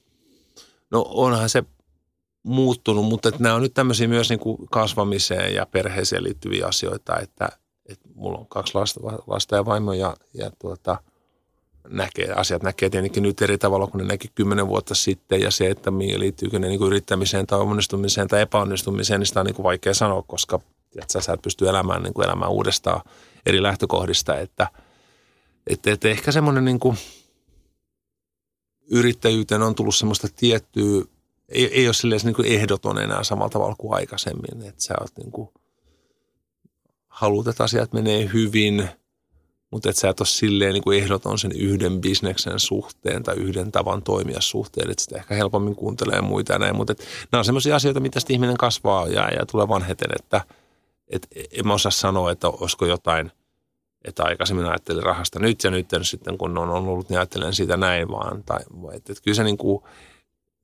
enemmän mun mielestä iän, iän mukana varmaan kaikille tulee semmoista jotain kypsyyttä asioiden tekemiseen. Mikä tässä kaiken menettämisessä ja tässä isossa turbulenssissa oli sulle opettavaisinta? Kun on kaiken menettänyt, niin ei sitä sitten silleen enää pelkää samalla tavalla. Et, et kyllähän se, ja kun olet käynyt pohjalla niin, niin, ja tiedät mitä se on, niin tavallaan se stressin sietokyky on tietenkin ihan – ihan hyvä ja, ja eri luokkaa kuin mitä se sitten joskus aikaisemmin oli. Mutta tuota, onhan se tietenkin matka niin kuin omaan sieluun ja omiin syvyyksiin, kun jotain tuommoista niin isoa tapahtuu. Mutta nyt täytyy kuitenkin sanoa, että se on kuitenkin vaan niin kuin rahaa. Että sitten meillä on kuitenkin täällä niin kuin sunkin podcasteissa on ollut ihmisiä, jotka on menettänyt lapsia ja ihan hirveät juttuja, niin, niin, niin ei, ei niin kuin eihän ole niin mitään siihen verrattuna. Ei niin mitään, että et, mutta niin hattu pois kaikille, joilla, on niin oikeasti jotain, tiedätkö, tämän tyyppisiä lapsiin tai, tai terveyteen tai muihin liittyviä ongelmia, että et, et, nämä jutut on kuitenkin niin rahaa ja, ja Suomessa rahat onkin pärjää ja, ja, ja saa katon pään alle ja, ja pää päälle ja saa ruokaa näin, että, että tavallaan mun paineet liittyy siihen, että sä epäonnistut siinä, mitä sä teet ja sä et niin jälkikäteen oot teet niin huonoja valintoja, mutta että todellisuudessa niin kuin on sitä paljon vaikeampiakin paikkoja. Siinä pitää olla kyllä niin nöyrä. Rehellisesti, jos puhutaan, niin mitä sä kaipaat noilta menestyksen vuosilta? En mä oikein kaipaa mitään. Sitä sai niin kuin tehdä tosi paljon makeita juttuja. Sai näki hienoja ihmisiä, kivoja ihmisiä, pääsi hienoisiin bileisiin ja pääsi tekemään kaikenlaisia juttuja. Et, et, et, tiedät sä, että jos lähtö olisi nyt, niin, niin ei, ei kyllä voi sanoa, että... Vitsi kun olisin tehnyt. Niin, vitsi kun olisin tehnyt, en ole päässyt mitään tekemään. Niin kuin vittu on, on päässyt. Et ei voi niin kuin yhtään surkutella. Ei. Totta kai sitä toivoo, että näkee, että, että omat lapset kasvaa ja, ja muuta, että näin, mutta että ei, että on, on päässyt tekemään niin kuin hienoja juttuja, niin ei, ei kyllä voi surkutella yhtään. Mitä sä luulet, että toi menetyksesi toi esille sun ympärillä olevista ihmisistä? Kaikkosiko sun lähipiiristä porukkaa? No varmaan joo, mutta en mä osaa ajatella, että olisi jotain niin kuin luopioita, että ollaan vaan selkään taputtelemassa ja juoda ilmasta viinaa ja, ja, ja sitten kun ei ole rahaa, niin kaikki lähtee. Että ei se, se on niin kuin kliseinen tapa, että ei, ei se niin ole, että tilanne on se, että jos järjestät bileet viikoittain, siellä tulee ihmisiä, kun sulla ei enää bileet viikoittain, niin sinne ei tule ihmisiä. Että mm. jos asut Kalliossa, etkä Espoossa ja sulla on Espoossa iso kämppä, niin sinne kaikki ihmiset mahtuu sinne Kallioon muutenkaan. Että, että ei, ei, ei ole semmoista, että jotenkin, että se kaikki kaverit meni tai jotenkin, että et, et sit niinku, su, mut hylättiin, kun rahat meni. Et ei, en, en mä ajattele, en, en mä saa tosta yhtään kiinni. Kun sä jouduit konkurssiin ja mietit omaa paikkaasi elämässä ja maailmassa, niin kuinka paljon sä sait tai ylipäätään hait vertaistukea muilta konkurssin läpikäyneiltä? No en kyllä hakenut ja varmaan olisi pitänyt hakea. En, en kyllä hakenut, mutta ehkä se just se stigma, ainakin mun kohdalla oli varmaan just semmoinen, että sä et edes halua puhua siitä koska sitten jotenkin se hävettää ja, ja, ja se on niin, kuin niin vaikea juttu ja sä tunnet niin kuin epäonnistuneeksi, niin sitten sä et edes halua lähteä puhumaan, vaikka sitten nimenomaan pitäisi puhua, koska siinä ei ole, siinä ei ole mitään hävettävää. Et siinä on vaan siis kysymys siitä, että sä oot arvioinut jonkun jutun väärin, niin sitten sä oot arvioinut jonkun jutun väärin ja niin kuin elämä on. Että et, eihän sä voi niin kuin, tiedät sä, että nyt vaan lähdet yrittäjäksi ja katsot, että teet vain sitten oikeita arvioita. No sitten jäisi niin kuin, kyllä niin kuin, yri, niin kuin yrittäminen niin kuin siihen, että eihän kukaan voi vaan – aina tehdä oikeita päätöksiä. Ja jos et saata riskiä, niin sitähän ei voi menestyä. Että et sä voi ajatella koskaan, että jokainen, joka perustaa tuonne ravintolaan, niin ottaa riskin siitä, että tuleeko asiakkaita. Ja jos ei sitä riskiä voida ottaa, niin meillä ei yhtään ravintolaa Helsingissä. Et ei, ei niin kuin riskin ottaminen kuuluu asiaan. Ja sitten jos ei se vaikka joku ravintola pärjää, niin sitten se ravintola ei pärjää ja näin kävi. Ja sitten, sitten kaveri keksii jotain muuta. Mutta että se, että sä arvioit jonkun jutun väärin, niin se ei ole häpeä. Ja se, että jos se sitten eskaloituu konkaksi, niin sitten se eskaloituu, mutta se on silti vaan virhearvio ja se ei ole se niin kuin vakavampi juttu. Ja, ja mun mielestä tämä olisi niin kuin tärkeä ymmärtää. Onko susta tullut varovaisempi talousasioiden ja rahan suhteen? No varmaan ehkä joo, mutta ehkä se on semmoista niin kuin iän, iän tuomaan kypsyyttä enemmän. Että, et, en tiedä, ei ole, en mä osaa sanoa, että suoraan kon, konkurssissa, että kun aikaisemmin oli näin, niin opin nyt sitten tämän. Että se on niin kuin jotenkin suoraviivasta, että ei se, ei se silleen, että nyt sitä ehkä sitten hajauttaa ja on ehkä muutamassa bisneksessä mukana, eikä vaan siinä yhdessä. Ja, ja, ja nuoruudessa sitä on niin ehdoton sen oman juttusa kanssa. Korskea ori. Korskea ori, joo, sulla on, vaikka saappaat jalassa kaadut sen sun bisneksen kanssa, että ei ole muuta. Ja nyt sitä sitten niin kuin vanhempana sitä ehkä vähän pehmeämmin ottaa, ottaa asiat ja, ja tuota, niin, niin. Ja vaikka mä tykkään kyllä siitä niin kuin nuorten, mä tykkään siitä niin kuin sitoutuneisuudesta. Se on tosi tärkeää, koska ilman sitä sitoutuneisuutta sä et sä puskettu sitä sun juttua läpi. Ja sä, et, etkä sä voi sanoa nuorelle, että älä nyt ole mikään korskea ori, että et, et, älä niin kuin, että ota iisisti ja, ja, ja kyllä elämässä on muutakin. Ei, ei se niin mene. Että sit, no jos... No mitä sä itse olisit sanonut, jos sulle no, olisi sanonut? ei ole niin, juuri näin, eihän just näin. Ei, ei se mene näin. Sä jumalauta teet Mitä sä pappa selität siitä? just näin. Että saatana takasovele sitä. et niinku, et, eikö niin, että et, sä teet sitä, mihin sä uskot ja, ja, ja, ja sitten sä teet ne isot nousut just sen takia, että sä uskot, mutta sitten jos et sä usko, jos ei se mekkää, niin sitten sä kyllä niin kaadut sen kanssa, koska sä et olisi tehnyt sitä vasemmalla kädellä ja sulla ei ole mitään muita projekteja, jotka seiffaa sut jotenkin siinä, jos, jos tämä menee huonosti. Kuinka paljon sä pelkäät epäonnistumista tänä päivänä? No en, en mä nyt ehkä sitä silleen pelkää. En mä sitä ehkä pelkää yrittää. Ja ottaa aina sen riskin, että kun jotain lähtee tekemään, niin toivoo, että tuota, niin, niin kaikki menee hyvin. Että, että kyllä mä nyt on riskinottaja edelleenkin, että, että on monessa firmassa mukana ja, ja, ja, ja on asuntolainaa ja on firma vaikka mitä, että, että, että, että sitä, mutta että sitä jotenkin niin ehkä tekee sitä hallitummin nykyään ja en mä tiedä, onko se jättänyt mitään semmoisia jälkiä, että nyt sitten ei, ei enää tekisi tietyllä tavalla tai muuta. Että ehkä vaan se iän, iän tuoma pehmeys on ehkä siihen tullut sitten. Mitkä oli sulle tärkeimpiä työkaluja, jos mietitään sun omaa selviytymistä? Tämä on kyllä hyvä juttu, että se on, tai siis hyvä kysymys, että mä en oikein osaa sanoa, että siinä meni semmoinen kolmesta viiteen vuotta, kun sen, sen jutun kanssa pystyi niin elämään. Ja, ja niin kuin sitten tavallaan antoi itselle anteeksi. Että se on niin kuin pitkä prosessi ja jollain hyvillä työkaluilla, jos semmoisia olisi ollut tai osannut niitä käyttää, niin, niin, niin se on se aika olisi ehkä ollut ly, lyhyempi. Kuinka paljon siinä oli kyse ylpeydestä, että en ole valmis ottamaan vastaan? En mä tiedä. En, en mä tiedä, onko se sitä. Mä ehkä enemmän ajattelen sitä, että sit, sit siitä ei niin kuin oikein kykene puhumaan. Mä luulen, että se on se, se, on se vaikea juttu. Millä silmin sä olet katsonut nyt 2000-luvun alun notkahduksen jälkeisiä taloudessa olevia nousuja ja laskuja. Ne on ollut aika nopeita liikkeitä, mitä tapahtuu ja nyt kumminkin kryptovaluutat tulee ja siellä on uusia nousuja, uusia laskuja. Minkälaisia tunteita nämä pörsseissä ja markkinoissa tapahtuvat heilahdukset ja muutokset herättää sussa? No, mä en ole, en ole mikään niin analyytikko. Niin mä en osaa analysoida vaikka pörssimarkkinoita tai suhdanteita, mitä. Että sitä varten on niin kuin eri kaverit.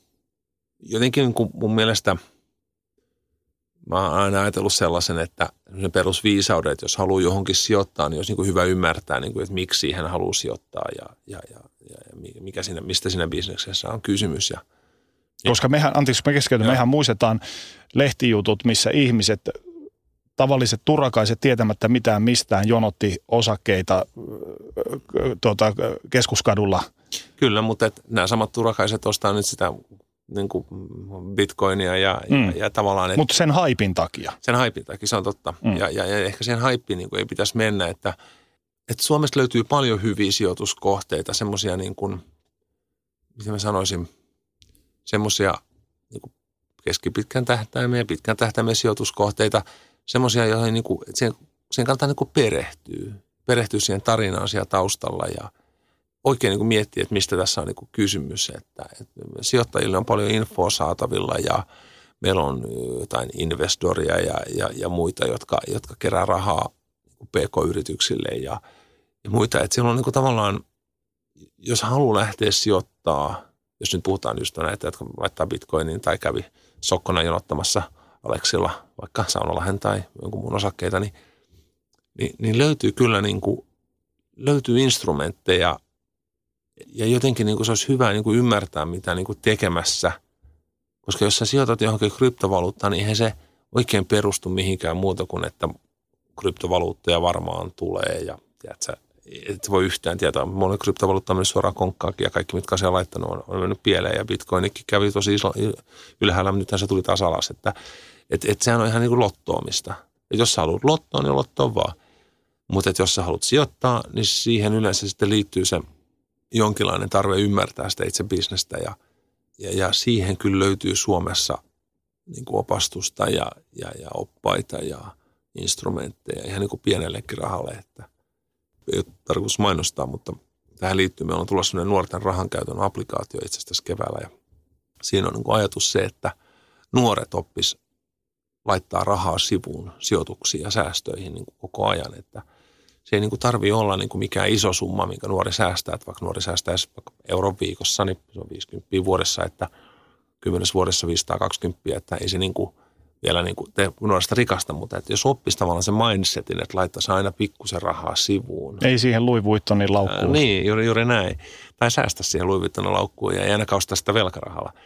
Niin sillä on niin kuin merkitystä. Että jos mä ajatellaan, että mitkä tämmöisen niin kuin varallisuuden todelliset tukipilarit on, niin kyllähän se on se analyysi siitä omasta rahan käytöstä ja rahan menosta. Ja, ja pitkäjänteisyys. Pitkäjänteisyydestä ja siitä, että pystyy sitä niin kuin viivästetty, että on viivästetty tarpeen tyydytys, ettei tarvitse saada heti joku juttu, vaan että, että, että pystyt säästämään. Ja, ja, ja nyt kun meillä on kuitenkin tavallaan sukupolvi 50 000 vuodessa, nuorta väkeä kasvaa koko ajan, niin tavallaan jos me pystytään opettamaan se, että, että on malttia ja säästetään ja ehkä sijoitetaan, laitetaan se euroviikossa sivuun. Että sitten ehkä 15-vuotiaana niin ehkä laitetaan 20 viikossa sivuun ja sitten ehkä aikuisena laitetaan 50 viikossa tai 30 viikossa sivuun ja tavallaan opitaan siihen, niin siellä ne, niin kuin ne varallisuuden niin kuin todelliset tukipilarit on se. Että se, että ostako bitcoini vai ei, niin se on ihan lottoamista, mutta että tämmöiset niin kuin todelliset niin kuin muutokset toimintaan, niin, niin sitä kautta – sitä kautta mä näen, että se varustaminen tapahtuu. Ja kun sä kysyt näistä niin kuin suhdanteista, niin nämä suhdanteita tulee, suhdanteita menee, mutta että jos tämmöinen niin kuin toiminnan kautta sä laitat rahaa sivuun ja opit siihen, niin se on kyllä niin kuin, se on niin kuin suhdannevapaata toimintaa. Että sillä ei ole niin kuin merkitystä, onko, mit, niin kuin, onko nousukausi vai laskukausi. Tänäkin päivänä ihmiset kamppailevat konkurssia ja talousongelmien ja firmojen kanssa ja varmaan tälläkin hetkellä joku kuulee, niin on tänään saanut tietää sen, että kävi, otti leipä. Mm. Minkälaisia neuvoja sä itse antaisit semmoiselle ihmiselle, joka, joka kamppailee yrittämisen, epäonnistumisen ja tämmöisessä turbulenssissa ja myrskysilmässä? No siis ensinnäkin voi sanoa heti, että, että ei ole ainoa, että, että on ollut aikaisemmin ja, ja tulee sun jälkeenkin, että että, että tällaista sattuu ja se kuuluu asiaan, että aina ei mene maaliin. Ja jos vaatimus olisi se, että aina mennään maaliin, niin kukaan ei lähtisi matkalle. Että se on niin kuin ihan selvää, että, että se sitten, että lähdetään matkalle ja se ei mene maaliin, firma menee nurin, niin, niin, niin sellaista sattuu ja ei se ole sen kummempaa. Sitten toivottavasti vaan ei ole niin kuin pääse sotkemaan omia asuntoja, omia asioita, että jos tiedät, sä, sä panttaat oman talos niin kuin sun firman velkojen vakuudeksi ja, ja tavallaan sulla on todellinen niin kuin olin siinä niin kuin, ja sitten se menee, niin sitten se on tietenkin niin kuin vielä karseempi juttu, että sut menee niin kuin kaikki. Jos menee, niin sitten siitäkin voi selvitä tai siitäkin selvii. Että täytyy ymmärtää, että se riski realisoituu monelle ja, ja sille ei voi mitään. Se kuuluu niin yrittäjäelämään ja, ja ei muuta kuin tsemppiä ja uuteen nousuun.